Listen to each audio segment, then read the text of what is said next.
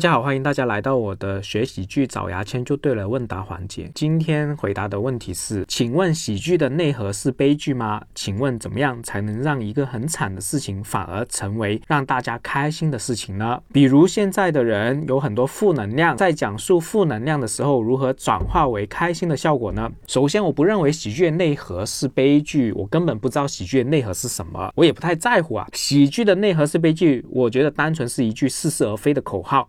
我相信大部分人都不知道为啥会说出这句话，只是单纯的觉得说出来感觉自己很帅。但是喜剧的内核是悲剧，其实，在喜剧理论里还是有点沾边的。在喜剧理论里，任何的喜剧都包含了负面情绪。你如果问我为啥呢？我也不清楚，反正前辈们总结出来的，我们相信就好。我现在回答你第二个问题，请问怎么样才能让一个很惨的事情反而成为让大家开心的事情呢？首先，你要觉得这个很惨的事情对你来说是能发掘出好笑的内容。如果你单纯觉得这个事情很惨，那肯定不会好笑的，你就别创作了。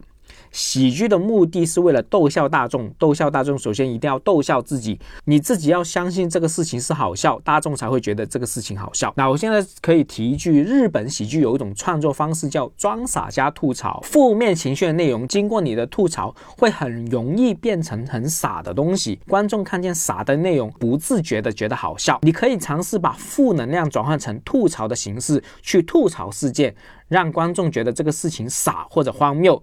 都有可能让这个事情好笑啊！最后，我要建议大家不要陷入一个迷失，我一定要讲自己惨的内容，这个段子才有深度。我觉得不是的，大家创作段子的出发点一定应该是，我觉得这个事情真的很好笑，我很想讲给大众听。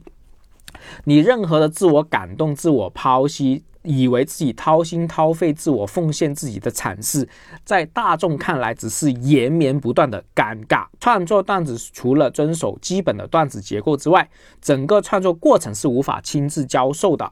我无法传授你什么武林秘籍啊！属于你的好笑内容是在你脑海里，只有你自己才能知道怎么创作出来。任何一个从业喜剧创作者，其实不是靠一招一式去创作段子的。